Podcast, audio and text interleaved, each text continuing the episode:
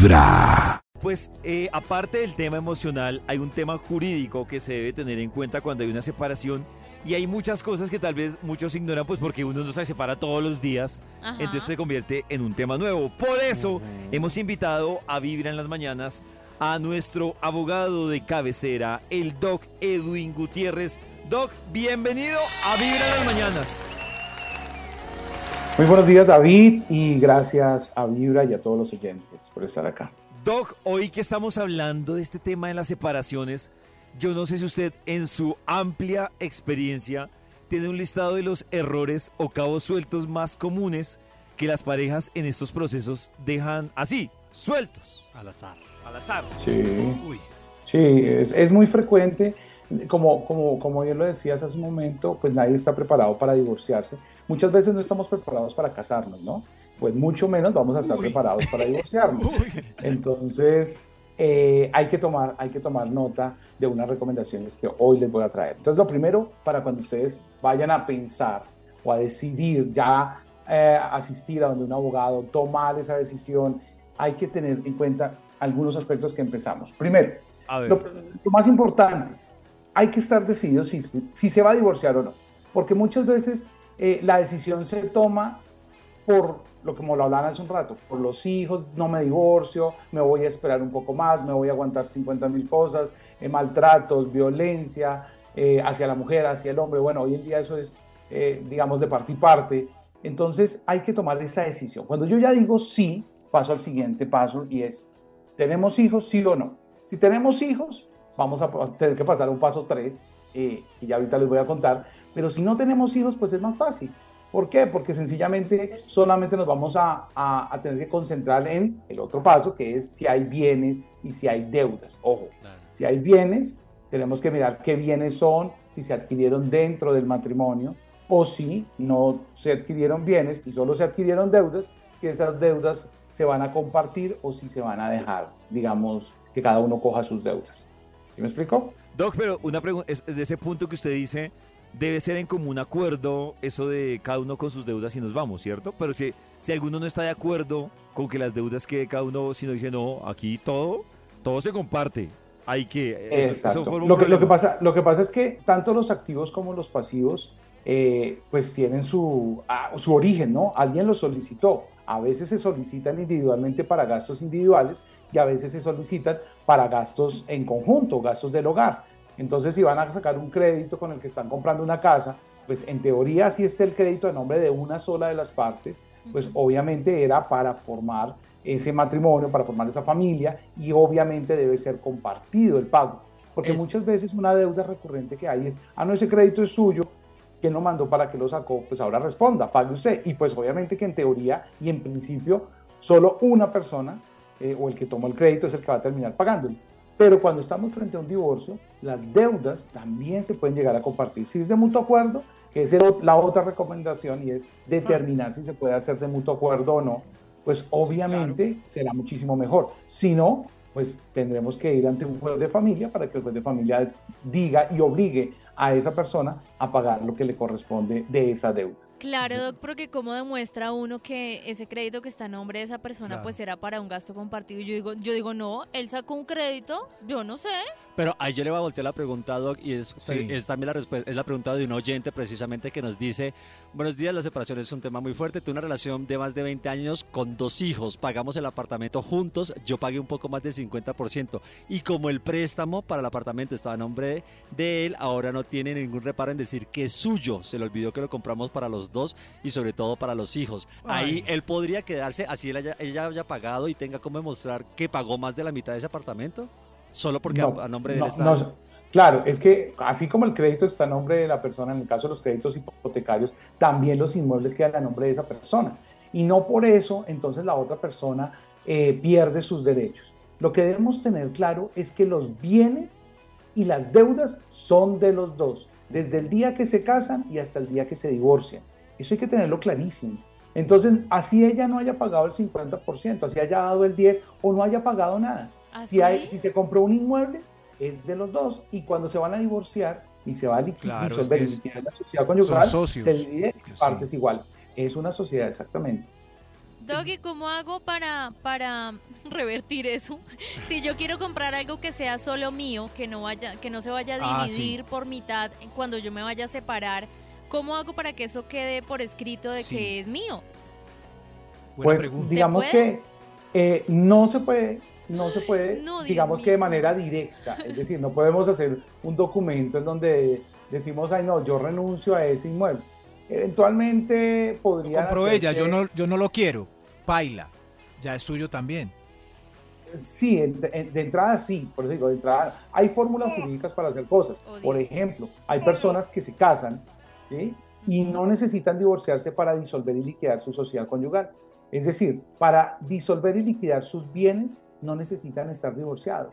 Se puede hacer estando casados y puede ser para eso que tú estás diciendo. Ok. Sencillamente Mm. voy a comprarme un apartamento, pero yo no quiero que esto haga parte de la sociedad conyugal. Entonces, antes de comprarlo, ojo, antes de compla- comprarlo, disuelvan y liquiden la sociedad conyugal.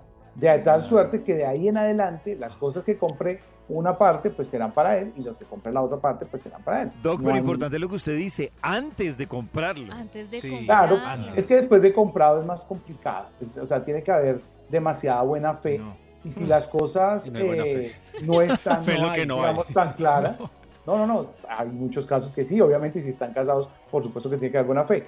Pero pues digamos que hay personas que, que, que solamente piensan de manera individual. Entonces dicen, no, yo estamos, digamos que aquí que estamos hablando de matrimonio, pero también los efe- esto pasa también cuando son uniones maritales de hecho, que es decir, cuando nos vamos a vivir así nomás y pasan dos años y se genera la sociedad patrimonial de hecho, es exactamente Es a los igual. dos años, Doc. Los dos años de convivencia. Ah, eso nos pregunta aquí Sandrita en WhatsApp. Dice que si aplica para quienes viven en unión libre hace más de 10 años o solo para Ese casados. es un matrimonio. Entonces- Por supuesto, Eh, sí aplica. por supuesto. Sí Sí, aplica. aplica. aplica, exactamente igual. Los activos, los pasivos son de los dos. Así uno pague más, así otro pague menos. Lo que es importante también a la hora de divorciarse es determinar qué tan conveniente es entrar a reclamar. Porque muchas veces reclamar nos, nos, nos trae como, como parte o como porción una deuda. Entonces, si voy a hacer un pleito y voy a Claro. reclamar y entonces termino ganándome un 50% de una deuda que yo no quiero, pues obviamente para qué voy a reclamar. Entonces, carro. hay que ser, hay que estar asesorado jurídicamente de manera adecuada para poder determinar si de qué manera puedo hacer ese, ese divorcio o de qué manera puedo hacer Doc, esa separación. Dime. yo quiero preguntar de custodias, eso sí. Eh, porque hay de todo en esta viña del Señor. Se- por ejemplo, un- una mamá se lleva el niño eh, y el papá no lo vuelve a ver. Eh, y hay un chisme que en Colombia la custodia prima a la mamá. O sea, ¿qué tipos de custodias hay para que un papá sepa, un papá chévere, como, no, un momento, yo puedo compartir, puedo... Bueno, hay, hay, hay que determinar que esto, bravo, este tema de la custodia fue, fue uno de los que me salté ahorita en ese checklist, que ahorita lo vamos a repetir. ¡Oh, my God! Eh, y es uno de los temas que hay que hablar y hay que pensar a la hora de divorciarse si se tiene hijos. ¿Quién se va a quedar con la custodia? Y para responder, básicamente, mire, la custodia es solo una. Y la custodia es quién se va a quedar con los niños para cuidarlos y, como su nombre lo indique, custodiar, vigilar, estar pendiente y atento de primera mano a todas sus necesidades. No quiere decir que el otro padre no lo va a hacer o no lo va a tener que hacer. Simplemente es quién va a convivir diariamente con el niño o la niña. Entonces, eso es lo que se debe determinar. Y un error frecuente que cometen las personas es no determinar quién se queda con la custodia. Entonces, entonces, sea la mamá o sea el papá, simplemente se llevan al niño y dejan así. No, hay que hablar de esto, hay que determinar eh, quién se va a quedar con la custodia para poder entonces determinar quién debe pagar la cuota alimentaria. Doc, que es el pero hay tema. custodia compartida o eso no existe. Pues jurídicamente se supone que sí, pero en la práctica es muy complejo. Hay casos muy, pero muy excepcionales de personas demasiado civilizadas que logran determinar, pueden portarse bien y aceptar que 15 días el niño está con la mamá y 15 días es la niña está con el niño está con la mamá, un 15 con la mamá, 15 con el papá. Pero es muy difícil de manejar. En la Doc, ¿usted me puede mandar que- eso por un mensaje de voz? No, Maxito, escucharon el especial del lunes otra Claro que sí. Claro que sí. Doc, una, una consulta. Eh, una consulta no, realmente son varias dudas. Pero una duda es, estábamos hablando de varias personas que, por ejemplo, están en un matrimonio o sea, matrimonio, matrimonio que se casaron, y resulta que hacen una separación de cuerpos, pero nunca legalizan sí. papeles. De Entonces, hecho, acá cada hay uno coge por su lado, pero nunca hubo una separación oficial. ¿Cuál es el riesgo de que queden separados de cuerpo, pero no legalmente? ¿Hay algún riesgo? Claro que sí, el riesgo es que la sociedad conyugal sigue vigente. Entonces siguen los activos, se sigue construyendo esa sociedad conyugal, siguen consiguiendo cada uno por su cuenta bienes y siguen adquiriendo deudas. Y si algún día quieren aclarar esa situación o repartirse los bienes, van a tener que mirar si efectivamente esos bienes que se adquirieron con posterioridad a la separación de cuerpos entran o no entran en la sociedad conyugal. Doc, Y ahí esto- es donde perdón, esto me lleva a una duda más preocupante y es, por ejemplo, digamos que Nata estaba casada... Mi mami. eh, no, Na- Nata estaba casada legalmente con matrimonio y todo el cuento conmigo. Entonces Nata se separó de mí de cuerpo, pero no de documentos. Y al año, Nata se cuadró con Max y se fue a vivir en unión libre con Max. Y entonces entre Nata y Max consiguieron un apartamento.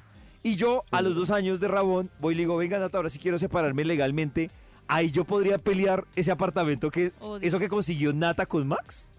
En teoría sí. ¡Ay, En no! teoría sí. Hoy en día Jesús. ese es el Oh. riesgo de dejar la sociedad conyugal vigente. Es que por eso es que hay que entrar a disolverla y liquidarla. Porque puede que digan, ahorita no tenemos nada y yo me voy. Sí, cada uno coge por su lado, pero no hicieron los documentos, no terminaron la sociedad conyugal, no la disolvieron, no la liquidaron cuando no tenían nada. Se fueron, cada uno hizo su vida y 10 años después van a revisar el tema de la sociedad conyugal. Pues bien, 10 años después miraremos qué Ujú. recogieron durante esos 10 años y eventualmente, si quieren hacer las reclamaciones, tienen posibilidades eventualmente de tener derechos. Y le voy a decir uno adicional, David, y es que, ¿qué pasaría si en el ejemplo que, que me ponen, eh, alguno fallece? ¿sí? Ay, Digamos, sí. fallece, pues la pensión, ¿sí? los derechos de pensión lo recibiría la persona que ya no está. El ejemplo que me ponía, David, digamos, vamos a decir, murió Nati, Ajá. entonces, en teoría, si ella está viviendo con Max, pues Max tendría derecho a la pensión, pero como no se había divorciado, los derechos los tienes David. Ay, Entonces, es Ay, mejor le dejar robó la pensión a esas cosas muy, exacto, es mejor dejar esas cosas muy bien No. aclaradas. Y si así como un día decidieron casarse y celebrar un matrimonio y hacer la fiesta o la celebración, pues qué más da hacer un trámite eh, para dejar las cosas claras cuando ya se termina esa relación. Esa Ay. es como mi recomendación número uno. Así como se casaron, por favor, divórcense legalmente. No dejen las cosas sueltas, porque muchas veces cuando hay hijos, por lo menos, la gente como que dice, no, pero si yo no quiero pelear, yo quiero llevar la fiesta en paz, no quiero hacer mayor problema, después hablamos de eso, y van pasando el tiempo, y van pasando las cosas, y no terminan legalizando ese divorcio, y les puede traer consecuencias muy graves. Doc, ¿y uno cómo legaliza si fue una unión de hecho? O sea, ¿qué, qué Una- debe legalizar una- a la hora de, de hacer una separación, una unión de hecho o unión Digamos libre que llaman? cuando, cuando hay bienes es que hay que hacerlo, cuando hay bienes. Hay que dejar claras las cosas cuando hay unión marital de hecho, porque digamos que cuando hay unión marital uno diría es más fácil. Y digamos que jurídicamente sí, si no hay bienes, porque simplemente así como se unieron, se separaron.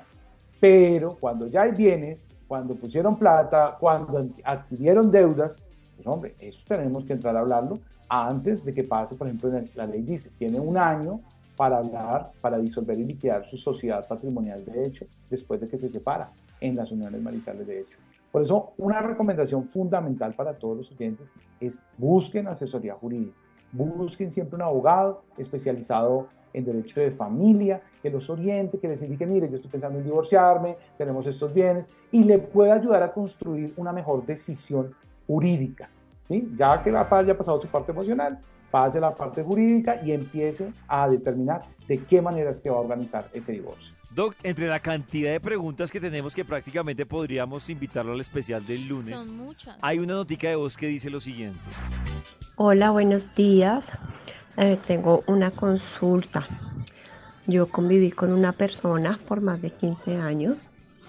En esos 15 años adquirimos un bien inmueble del cual en la actualidad eh, lo seguimos teniendo. Está a nombre de los dos, eh, pero hace tres años nos separamos. Em, fue separación de cuerpos, en un momento pues no convivimos ni nada no hemos hecho ningún trámite legal, pero yo quiero vender el inmueble. Yo quiero, digamos, ya de- disolver esa sociedad, pero él no quiere. No sé qué debo hacer. Si me pueden orientar. Muchas gracias. Bueno, lo que nos faltó con la oyente era determinar hace cuánto se separó. Si era una unión marital de hecho, por ejemplo, eh, tenía un año para hacer la disolución y liquidación de la sociedad conyugal, de la sociedad patrimonial de hecho. Si era un matrimonio, lo puede hacer sin ningún problema.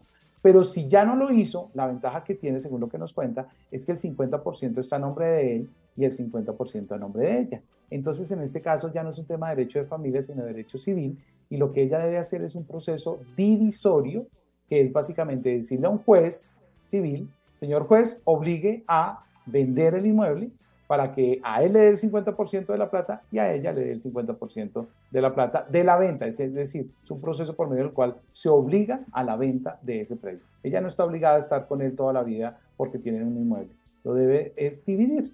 Entonces, para eso también, asesórese de un abogado.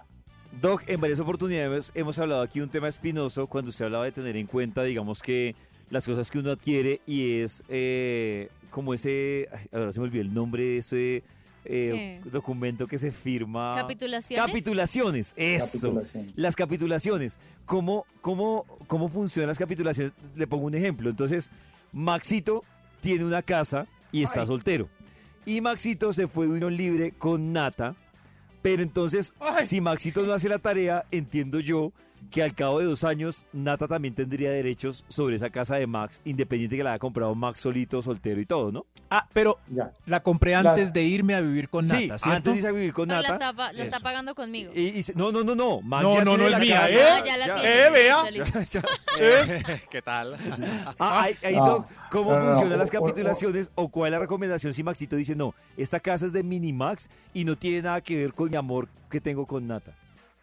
Claro, lo que primero deben tener claro todos los oyentes es que los bienes que se consigan antes de casarse no entran a ser parte de ¿sí? Es decir, eh, Anati no puede aspirar a esa casa. Ay, ¿Cuál es el problema?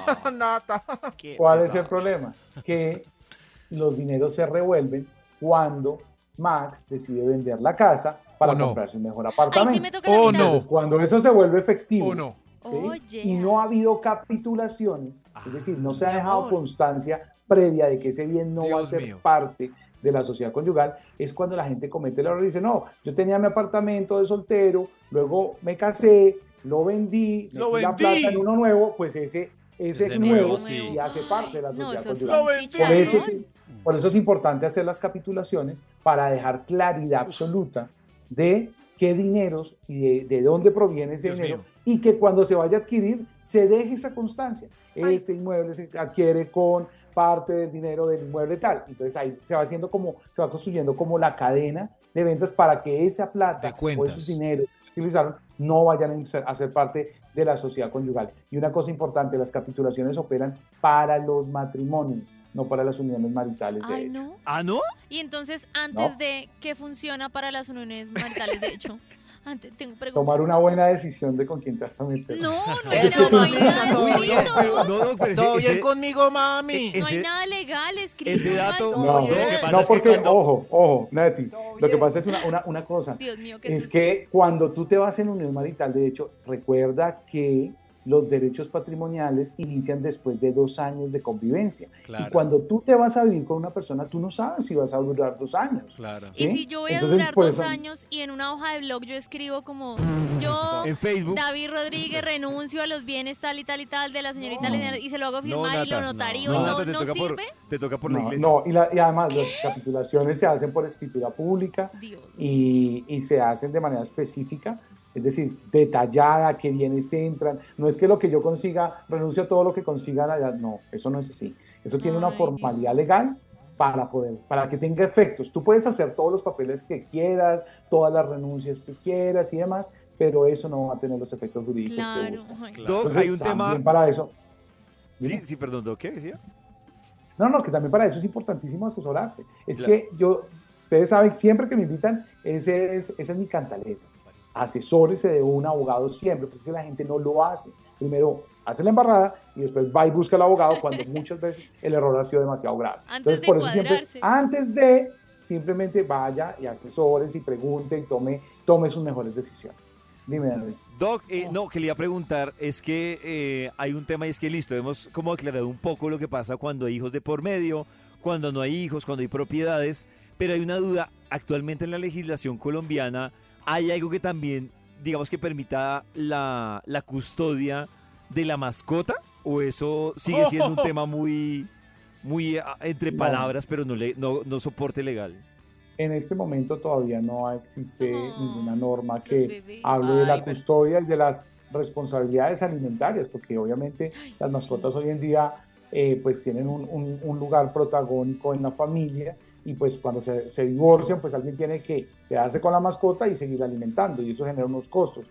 Eh, todavía no, desafortunadamente no existe todavía normatividad, pero sí han hecho, han presentado hace un par de años, presentaron un par de proyectos que se cayeron en el Oh, Congreso Dios. porque finalmente no se convirtieron Ah. en ley, que buscaban regular un poco el tema de qué pasa si fallece, qué pasa si, eh, si se separan, porque hay otras legislaciones de otros países que hablan, por ejemplo, y ustedes lo han visto seguramente, que dicen, no, es que le, dejó la herencia a la mascota. Eso aquí en Colombia no pasa, pero en otros países sí puede llegar a pasar. Doc, Entonces, eh, yo, yo aquí le he compartido... le he compartido acá en las tertulias que usted y yo hemos tenido extra micrófonos.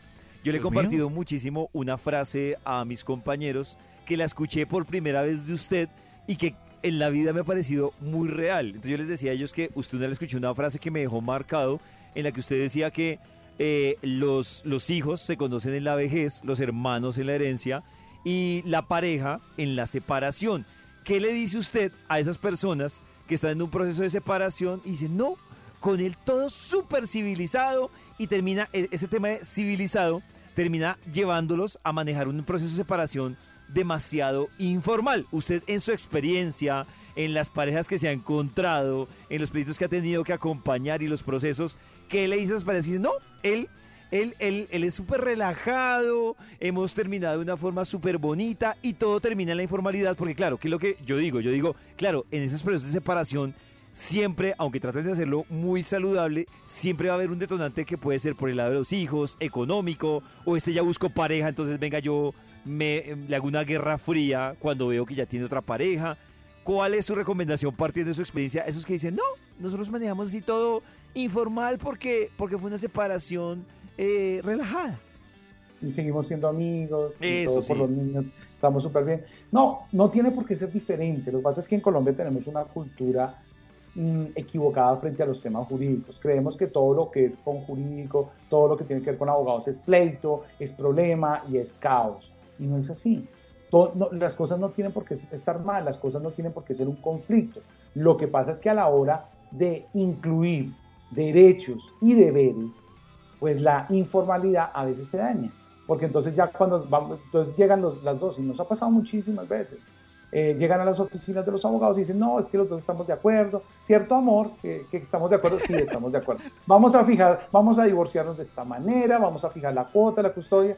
Y hombre, y uno, cuando uno le dice, no, es que usted tiene que pagar tres mudas de ropa para al año. Ah, no, yo solamente le voy a dar una. Ahí se empieza a dañar el acuerdo. Porque la ley dice que toca darle tres mudas de ropa al año a, su hijo.